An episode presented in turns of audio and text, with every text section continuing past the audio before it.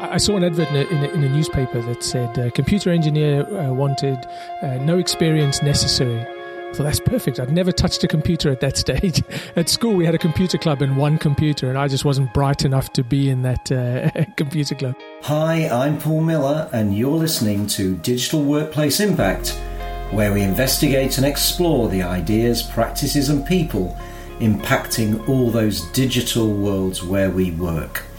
Digital Workplace Impact is produced by the Digital Workplace Group, a strategic partner covering all aspects of the evolving digital workplace industry through membership, benchmarking, and boutique consultant services.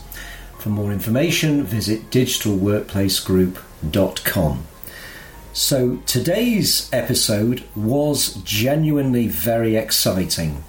I was invited uh, very kindly through Avanade to go to visit the Williams Martini Formula One racing team at their factory, not far away from where I live. And I met uh, an individual there who was fascinating to talk to, Graham Hackland. He is the Chief Information Officer at Williams Group, and it's Graham's 20th season in Formula one Racing. He serves on the company's executive committee, leads their risk committee, and he was brought on board by Williams to drive the digital and information technology transformation program there. It was really great because um, had a factory tour. Uh, the team was just getting ready to ship two cars over to the Grand Prix in Singapore and I was completely blown over by how clean, efficient, uh, felt like visiting NASA. So uh, after the tour, I sat down with Graham and had some fascinating insights into the digital workplace for a Formula One racing team and what that's all about. So I hope you enjoy, ladies and gentlemen, Graham Hackland. For those people listening, you will hear the sound of Formula One cars in the background to give us a little bit of atmosphere um, today. And I've been fascinated to have a tour of the Williams factory and and the whole uh, experience here. But j- just before we start, Graham, I'd like to start off just by asking guests on the show, kind of, what did you expect when you were entering the world of work. What did, what did you think, before we get into the detail of what your job is, what did you expect work was going to be like? I think the truth is, uh, and I have two teenage daughters, and I think it's the same for, for them now. Uh, as a young person, I didn't know what I wanted to do when I when I left school, and uh, I kind of I just remained open to the opportunities that came my way, mm. and I, that's the thing that I encourage young people today. Just be. I never had a work plan and a, a plan that was going to get me to something or the other. I never actually imagined that Formula One was a career for regular people like me. Uh, so I kind of fell into Formula One uh, uh, along the way 20 years ago. But yeah, I, I, didn't. I didn't have this plan. So I did electronics, and then that got me. I, I saw an advert in a, in a, in a newspaper that said uh, computer engineer uh, wanted, uh, no experience necessary. I thought that's perfect. I'd never touched a computer at that stage. Right. At school, we had a computer club and one computer, and I just wasn't bright enough to be in that uh, computer club. And I just, you know, took it from there. Just took the opportunities that came my way. And that's fascinating. How you never probably thought of Formula One as as a as a, a kind of world you could work in, but you've spent twenty years in the Formula One industry, and what's it like to work in an industry that, for people outside seems just a kind of fashionable, uh, exciting, adrenaline fueled experience. What, what, what's work here like? It's all glamour. right. no, it's, uh, you know, so, some people that join a Formula One team last a year and are gone. They they don't like that chaotic nature of how things change constantly. I came into Formula One uh, back in '97, 20 years ago, thinking that I'd, I'd, do it for a couple of years, get it on my CV, and uh, and go get a proper job. And I mm. just loved it. I, I loved the whole team ethic that you're all working together for a common purpose, uh, and every day you know that the work that you do contributes to the performance of the team. When when things are going well, you feel good, and when things aren't going so well on the track, you want to work harder and you and you want to get back to the front. So I've I've loved working in that team environment, working in what I think is probably one of the most technologically advanced sports in the world and seeing how technology can play a part mm. in, in improving performance. Mm. It's interesting because the, the, the, history of Formula One, and I've, thanks to you, I've discovered that on the wonderful tour we had around the factory as we were watching people sh- getting ready to ship the cars to Singapore for yeah. the next Grand Prix, which was just incredible watching that happening. But I hadn't realised that the roots of the industry are actually in, in aviation. So it's it's a sport, but it's also a kind of science and uh, uh, an engineering f- industry as well. Absolutely, uh, the, the, the car is actually you know a prototype every single race. I mean, it's constantly changing. The car that gets to Singapore on, on Friday and runs will be different to the car that runs in the race in Singapore. I mean, we're already making changes based on what we learn on, on Friday, and then mm. each race we, we are changing uh, uh, the car 21 times, 20, 21 times a year. And, and, you're right, what you've seen as, as we've gone around this facility is that the, the margins between first place and 12th place in Formula One are a second or less. Mm. Uh, you know, qualifying, if you can be 0.2 or 0.3 of a second quicker, you can gain five or six places. Uh, mm. You know, it's quite incredible. So we're paying attention to to thousands of small little improvements that mm. will ultimately give you big gains. Um, um, just for for people listening, so e- explain what your role is for Williams. So I'm the chief information officer at Williams. Uh, and it's it's my privilege to, to, to have that role. It's the first time in 2014. It's the first time that Williams created a CIO role, um, mm-hmm.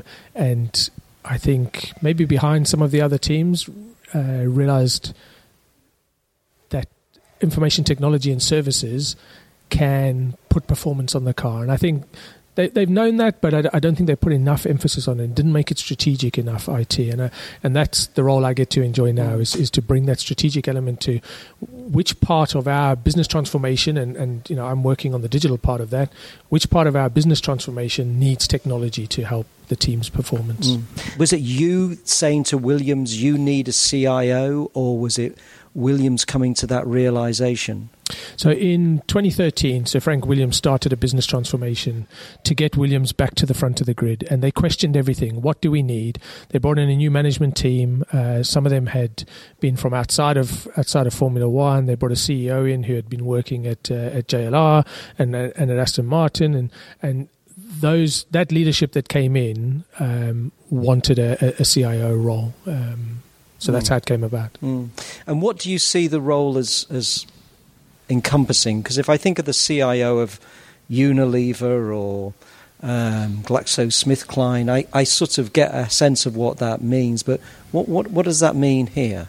So, despite everything you've, you've seen today, we are a regular company. We mm. just we tend to do things at a faster pace than right. than some companies, and so my role is is is the same thing. You know, get technology at the right cost point to add performance to the car. Be very focused on on that. That's you know Williams are not the biggest funded team on the grid, and so our focus has to be how do we use technology as a as an enabler and as a way of making the car quicker. I spend a lot of my time on reputation of Williams uh, and the risk management uh, piece. That's something that uh, uh I think maybe in the past a lot of Formula One teams didn't pay enough attention to. What, what, what do you mean by that? The risk so, management. You know, misuse of data. Uh, you know, a lot of Formula One staff move between the teams. Right. Uh, and so in the past, I think there's been a fair amount of publicly documented bad behavior. Mm. Um, and part of my role is to help Williams make sure that we don't lose our intellectual property. Mm. And it's also critical because the one we haven't talked about yet for, for Williams is our advanced engineering company. So Williams Advanced Engineering commercialized the knowledge and know-how that we've built up in 40 years. Williams are 40 years old in Formula One around lightweight materials and energy efficient performance. Uh, and we commercialize that, and that's very valuable. Formula One intellectual property is probably only valuable for three years, maybe four years, mm. uh, and then that, so the cars from three or four years ago are irrelevant now. The mm. technology's moved on so much, but for the work that we're doing with electric vehicles and, and medical sciences and in defence, that that IP and that uh, confidential information is very valuable. And for our customers, we want them to know that their data is safe with us. So we, we spend a lot of time looking at the layers of security that we need to put in, uh, and performance and availability uh, and compliance. Uh, and those are the four areas that I spend a lot of mm. my time on. Because I noticed when we were looking at one of those incredible, um, I'll call them drill machines, but they're they're like a kind of pod where you're craft, crafting parts out of solid pieces of titanium and so on. And you said that the, the technology that they arrived with was just a kind of laptop or something exactly. like that. And, and you've put really quite sophisticated security around that. Is that about trying to provide better security for the for the digital workplace of of Williams. Yes, absolutely. So that's why we're building those layers of security to either protect it from malware that could potentially get in, uh, or to protect it from misuse. Mm. Okay, and that's and that's interesting, and I, and I suppose you've also sort of preempted my other uh, question, which was that as I was going round, think looking at the the the skill, the craft, the science going into what's happening, I was thinking to myself, God, the world kind of needs some of the things that you guys are producing, and and actually you've. It's a very interesting thing that you're then using it for. You showed us a um, a kind of pod that was used for transporting babies in, in, in you know critical situations. And is Williams sort of diversifying in terms of its in a way its role? Yes and, and I and that's one of the things I love about Williams one of the reasons I came here. I came I came to Williams from another team and, and I, I never thought I would you were move Renault. teams. Yes I was. Yeah. I didn't think I'd move teams and I, I came to Williams well partly because of Sir Frank Williams, and, and mm. I was a fan of of Williams uh, when I first started following uh, Formula One when I was in college, and I had mm. two friends who were Senna and Prost fans, and so I became a Mansell fan who was driving for Williams. Uh, so to get the opportunity to come and work for Sir Frank was amazing, but also Williams Advanced Engineering really excited me. So taking you know what's really a silly sport. We we spend hundred million pounds on a product that we then throw away at the end of the year, and mm. the next year you spend another hundred million developing another mm. product, and it's there, there, almost seemed like no reuse, and and the transfer of technology between road cars and Formula One kind of died away uh, when when we took a lot of the electronic aids off the Formula One cars. So Formula One wasn't being relevant to the rest of the world, and so that's what I really liked about it. Williams Advanced Engineering, uh, things like the baby pod that you mentioned, you know, helping babies uh, in in in hospitals. Uh, to have a better chance of survival. Uh, we worked with a maternity unit at the University Hospital of Wales who were looking at our pit crew and the pit stops and how we run a pit stop to see mm. how they could run an operating theatre. Mm. I love that kind of application of what we do and mm. helping Karen Darke with a with her Paralympic bike uh, for for Rio. Um, those are just really mm. wonderful things that we and do. That's sort of similar to what NASA, which was the organisation that I thought of as I was going round here, and where you're, you're, you've got the, the, the kind of mission, the purpose is very clear, but then uh, NASA's really extended its sort of social role, if you like, um, so much much beyond that. Do you think that's something that's going to happen for other Formula One teams? It's going to be part of their almost kind of re- justification for being. Yeah, I think some of them are already taking on pro- projects outside of uh, Formula One. Mm. I don't know. I think some will just focus, you know, will want to have that very narrow focus on Formula One and being successful in Formula One.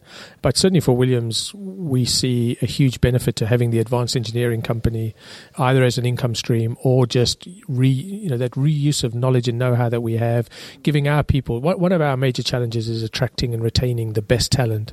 And so if we can get them to work on these kind of projects that they can be really really proud of. They can be proud of the Formula One car, but these other projects that that you know really make a contribution to society, I think people love that. Yeah. So just give me a sense of the the digital workplace for Williams. I mean, how many people work here? Where are they located? And and what's the sort of scale of the organisation?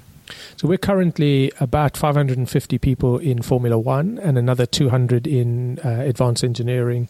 With the regulation limits that there are in Formula One, that side of the business will probably grow very slowly. Um, but advanced engineering is growing hugely. I think it was 80 people when I joined in 2014, and it's now you know 200 people. They're running 40 projects across six different industries. It's it's an amazing business.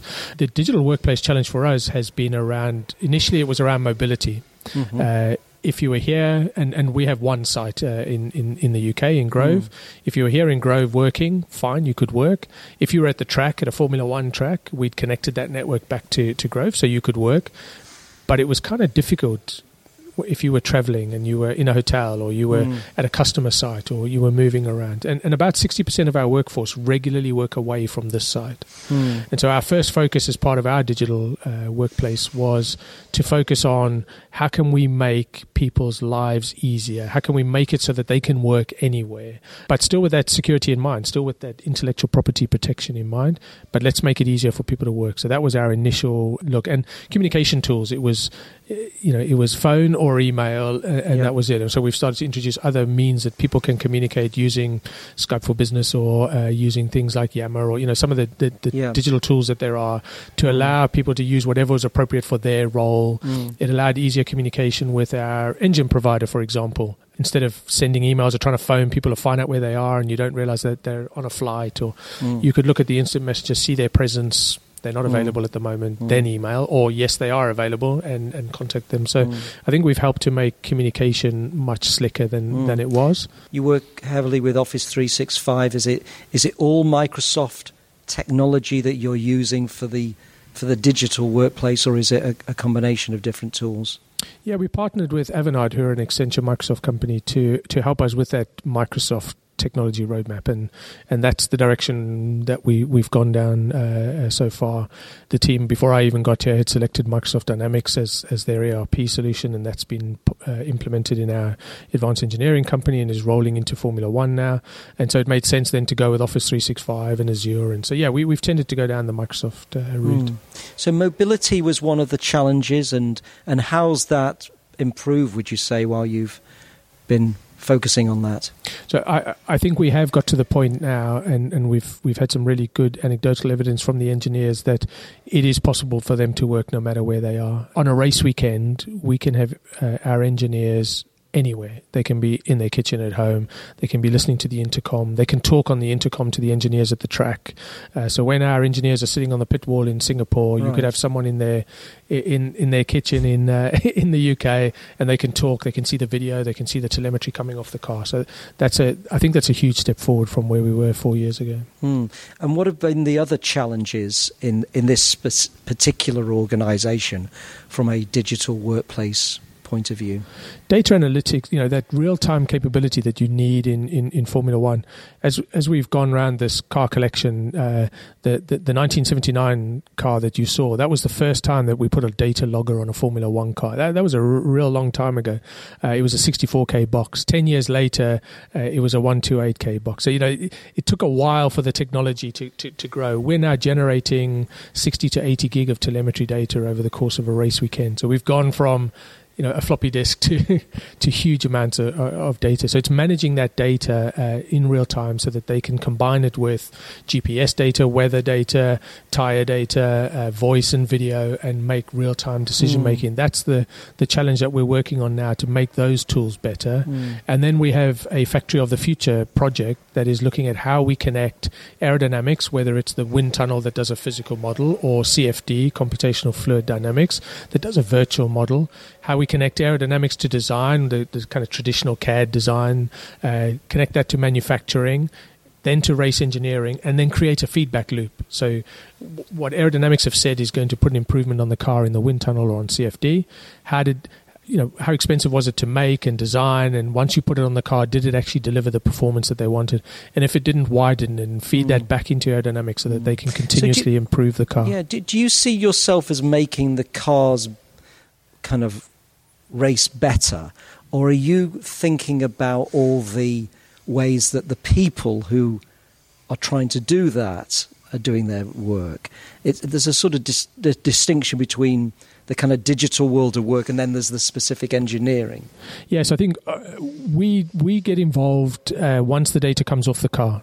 Right. Uh, so there are vehicle science and technology groups who look after the on-car Mm. uh, technology, and then we look after, you know, as you described it, Could making you give sure me an example engineer. of something like that, that? When you say the data comes off the car, So we, we we have a thousand channels of data per second, um, and the engineers can pick and choose which data they sample at which frequency, depending on whether it's Friday or qualifying on Saturday or Sunday, and and that's what we then enable. We make sure that that data gets to the servers as quickly as possible. We try to improve the performance of that whole infrastructure, you know, for where it's stored. Uh, we'll build the applications. Again, working with Avanade, we've built strategy applications at the track that do predictive analytics, for example, based on what the engineers have designed and said they want. We build those applications to help them make the car quicker. So, although our contribution may be slightly indirect in that we're making the lives of the engineers easier. Uh, Mm. it, it's all focused on how do we make the car quicker. Mm. And you talked about the application of of what you do here to other. Uh, you talked about the, the, the pit stops and an operating theatre. If you're responsible for a digital workplace in, say, uh, an organisation like Boots, the chemist here in the UK, or Walmart, what what do you think they can learn from the way that you approach the digital workplace here?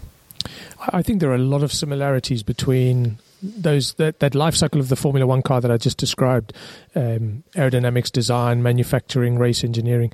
When you look at the challenges that each of those areas has, it's very similar to financial institutions when it comes to that real time data analytics. Very similar to other manufacturing companies. You know, we we we do tend to do small batches. Uh, as you know, we, we we make four cars, maybe five a year. We change it every race, so you could call it twenty one cars and it's small batches, but you know, just in time manufacturing taken to extreme.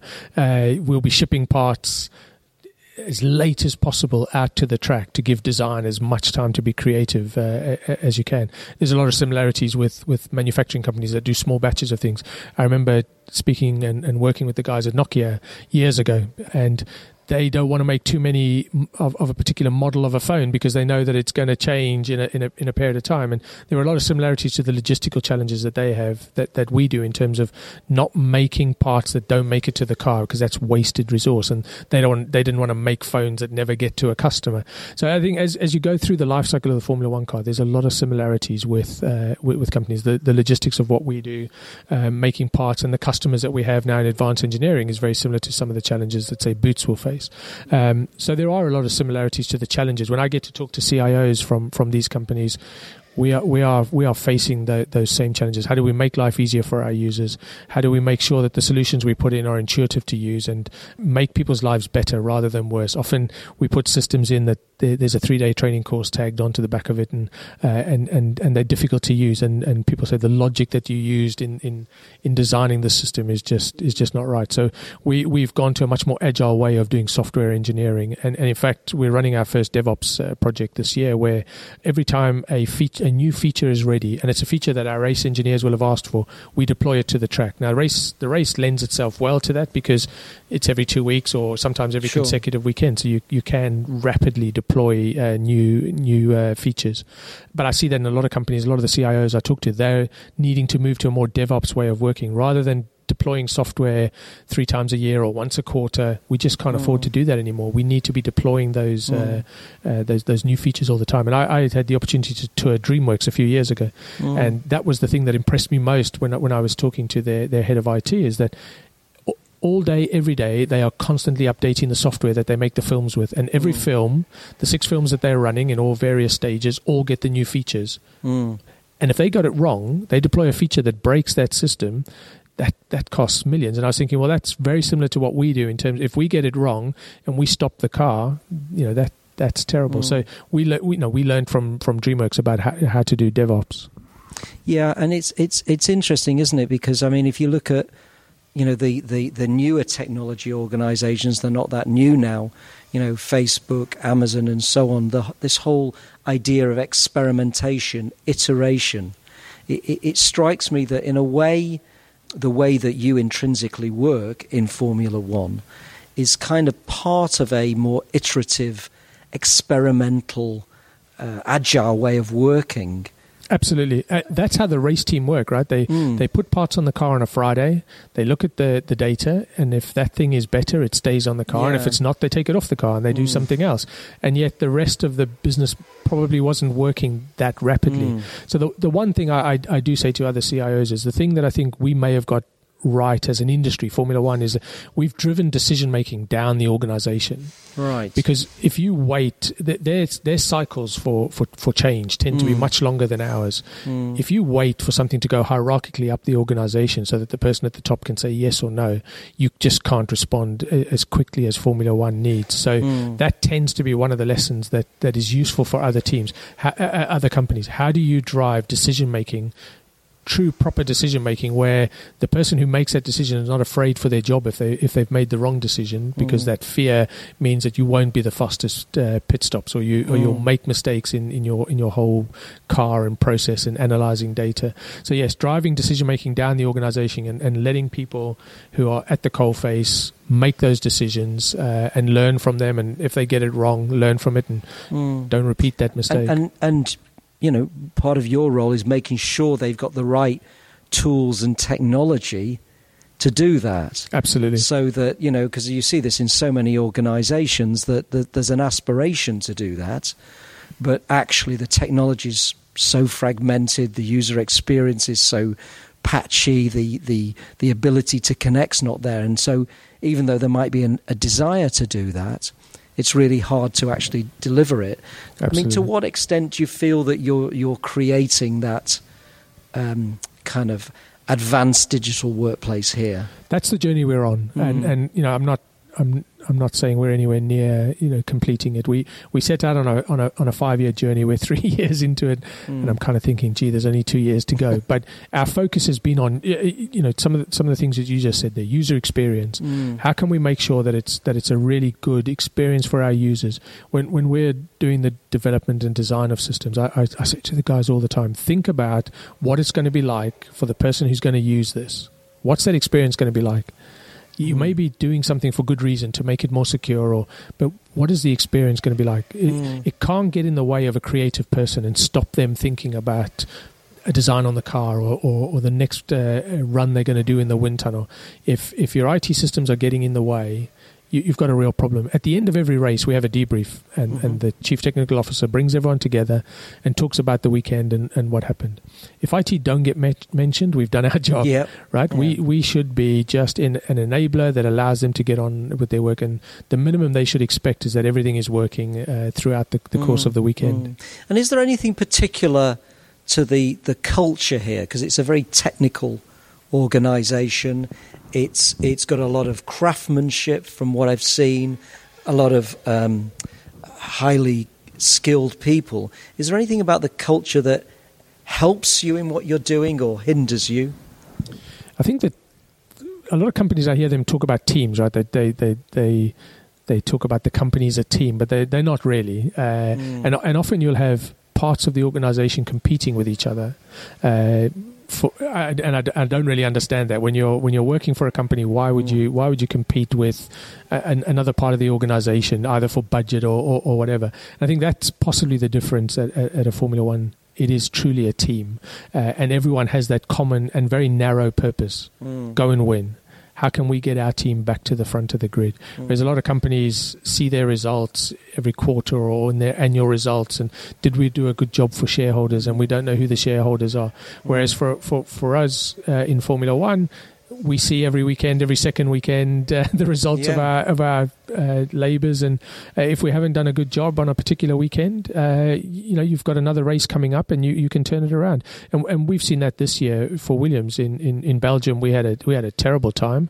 At the very next weekend in Monza, we turned it around, and and that's what I think really Mm. excites people who work in Formula One. That they're not Mm. waiting till the end of a quarter to find out if our results are good. We Mm. we know. And, and what are the people here asking you to give them to make their lives, their digital working lives, easier, better? There's a constant demand. Right. more than more than we can cope with, more Mm. projects than we can do, and a lot of it is around automation. Mm. We've made the decision as a company that wherever double keying of data happens, we want to eradicate that. Yeah. And so there's still a fair amount of that. Sometimes it leads to errors, but but more often than not, it's wasted resource. Uh, it, Mm. it's people putting time to things that are just not adding performance to the car. So that's been our focus. How do we drive out uh, double keying, uh, and how can how can we automate as much of the process as possible, and get get the data to the right engineer at the right time so that they can make a decision. Often they would say to us, we, we can analyze all of this data after the race and see Mm. what we should have done. Sure. But we want to be making those decisions during the race. Mm. Okay, now that's that's that's very interesting. And um, are there particular examples where you feel like you've had a problem like that that that needed to be resolved, and you think, okay, we've done this, and now it's better? Yeah, the, in 2014 there were um, data points on the car that uh, the engineers were not getting to in real time. Uh, some of it was quite critical information that they really did need, and so it, it meant. as well, I, I didn't want I didn't want to name exactly what okay, it was, but, but I'm just trying to something that It was w- when you say a data point, you mean the, so. Da- so we have we have these thousand channels of data, Yeah. and, and some of it they couldn't get to in real time. Mm, and so it meant that they had to be a little conservative in terms of their uh, strategy to make sure that you know they weren't going to burn too much fuel or, or cause Okay, problems on yeah. the tires and that kind of thing. Um, so we focused with them on how do we get them to that data in Mm. real time, uh, and that made a real difference. So, so in through 2015, you see us being much more aggressive in our strategy, mm. and that's because the the engineers had the data that they needed. Mm. That's very no, it's, uh, that's that's really interesting. I mean, and so in in a well a week on Sunday, there's the race in Singapore. So so what, what do you what do you do on a race day? so for for me personally, race day is uh, uh, is spent at home with my wife and my children watching the race. Uh, I, don't I don't hold an operational role on, on race day. We have two traveling people who, who travel with the race team and make sure that everything is running. It's quite an interesting job that actually. You know they they're doing everything from engineers arrive saying my laptop's not working anymore or my my my mouse doesn't work or I can't get something to print all the way through to monitoring that telemetry chain and making sure that all of the data is available when it needs to be so it's a really interesting challenging job doing a lot of the video uh, capturing that's needed by the engineers and making sure that they can get access to that data making sure all the data that's needed back in the UK gets back here in time and that the systems are up and running uh, really from Thursday it needs to be 100% available for the Mm. Whole of that race weekend Mm. so I have the luxury of sitting Right. at home and watching the fruits of their labour. Because the truth is, by Sunday, by race day, there's very little we we, we can change. Mm. Uh, everything needs to be up and running by then. The uh, most of the work is done earlier in the week. You know, the the the, the IT support guys will arrive, depending on where we are in the world, Monday or Tuesday, uh, set everything up. They arrive at an empty garage, completely set everything up. And by Thursday, when we fire the car up for the first time, everything has to be ready. Mm. All the software versions up to date, everything Mm. up and running. Uh, and then for them, it's it's just monitoring everything and making sure that everyone has the services that they need. Have you found that there are any particular kind of other industries, organisations where you felt like you have more in common with that particular organisation or industry than others? I, I belong to a sporting CIO round table series, and, Mm. and, and we meet up, and, and so there's there's quite a few sports. Funny Mm. enough, even Okay. even football. So we have a few Premier League clubs on on the, on the uh, on the round table, and there are a lot of similarities between the challenges that they have, Mm. despite the fact that they may seem like much less technolo- Yeah. technologically reliant sports.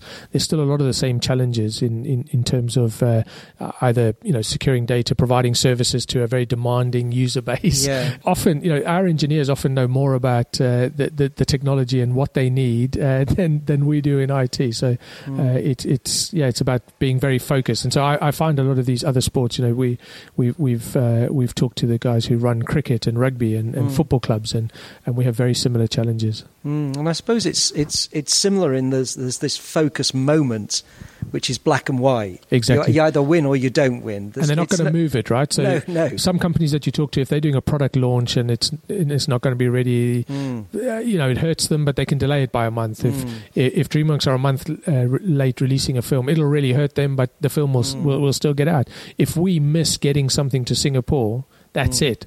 You never get that opportunity to put that performance on the car. Mm. You may be able to do it at the next race, but you lost the opportunity to do better Yeah. at, the, at the previous race. Mm.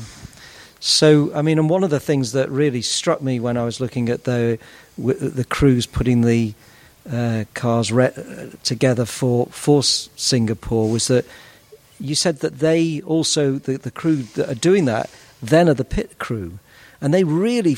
I mean, I, am I'm hard pushed to think of a more a group of people look more like a team yeah. than those guys doing that. They they epitomise you know what we do as as, yeah. as an entire team, right? And mm. it and and we often use the pit crew as as that example of you know they've got two point point five seconds uh, yeah. to get that car nine two seconds. Well, in your case, yes, in last Williams year we broke two seconds. Yeah, absolutely. Uh, and and so there's been a real focus actually on the pit crew, mm. and we we've we we did our first human biometrics project last year, just because we've got, as I said, a thousand channels of data from the car, but we never had any human uh, performance data. So we've started to do that now with the pit crew to help them uh, to improve, and we think that that helped us last year to be the fastest pit crew over the course of the whole the whole year but you can never stand still. The other teams are improving all the time. And, sure. Uh, so, the, so the pit crew, as you say, really epitomise that uh, that that team ethic that's required in a very short space of time to get it right every time. Mm.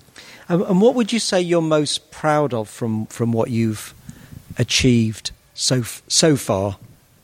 That's a hard one to answer. I mean, I for, for me personally, one of the things I'm most proud of is that I that I, I work into Frank Williams' team, and that mm. and that we're trying to get him back to the front of the grid. And but that's not that you know we haven't done it yet. Uh, mm. Since I joined Williams, we haven't won a race yet.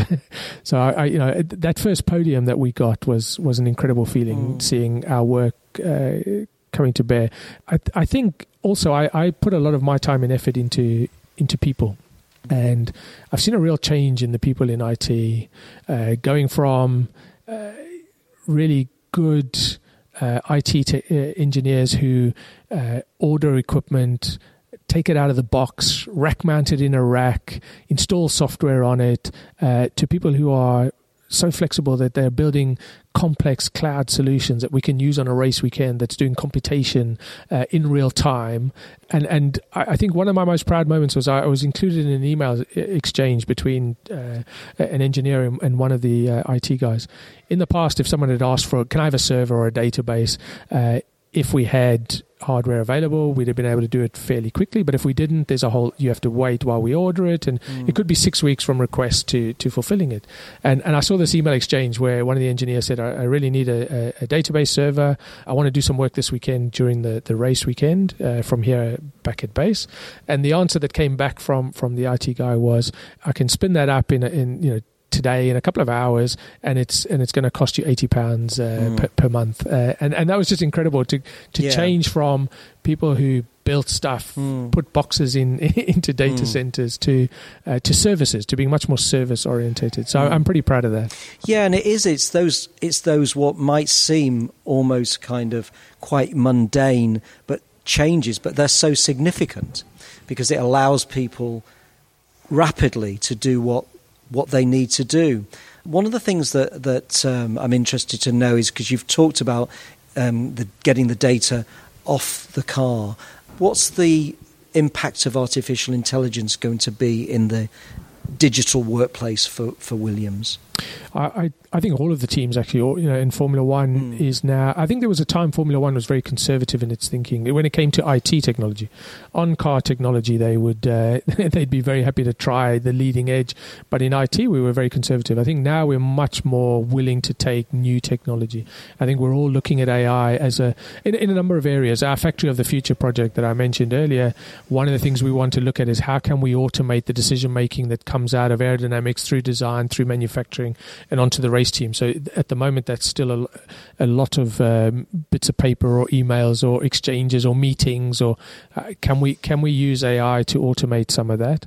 Uh, also, we're you know we're looking at things like the the regulations and the people sitting on the pit wall. Could we uh, replace the time that it takes to come to a decision based on the information that's there with something like an, an AI engine. And th- those are the, the key areas around regulation, around decision, real time decision making, where we think uh, we'll be able to augment the humans initially and then maybe one day replace them. Because mm. it's interesting, isn't it? Because you're in a, uh, a sport where the human being is is and, and, the machine are both the star, the celebrities, aren't they? Absolutely. And and and I can't see that changing. I don't think we're ever going to want to see a, a self-driving cars no. going around a track. But if, if, if, if it's it's because let's face it, it's just not as interesting.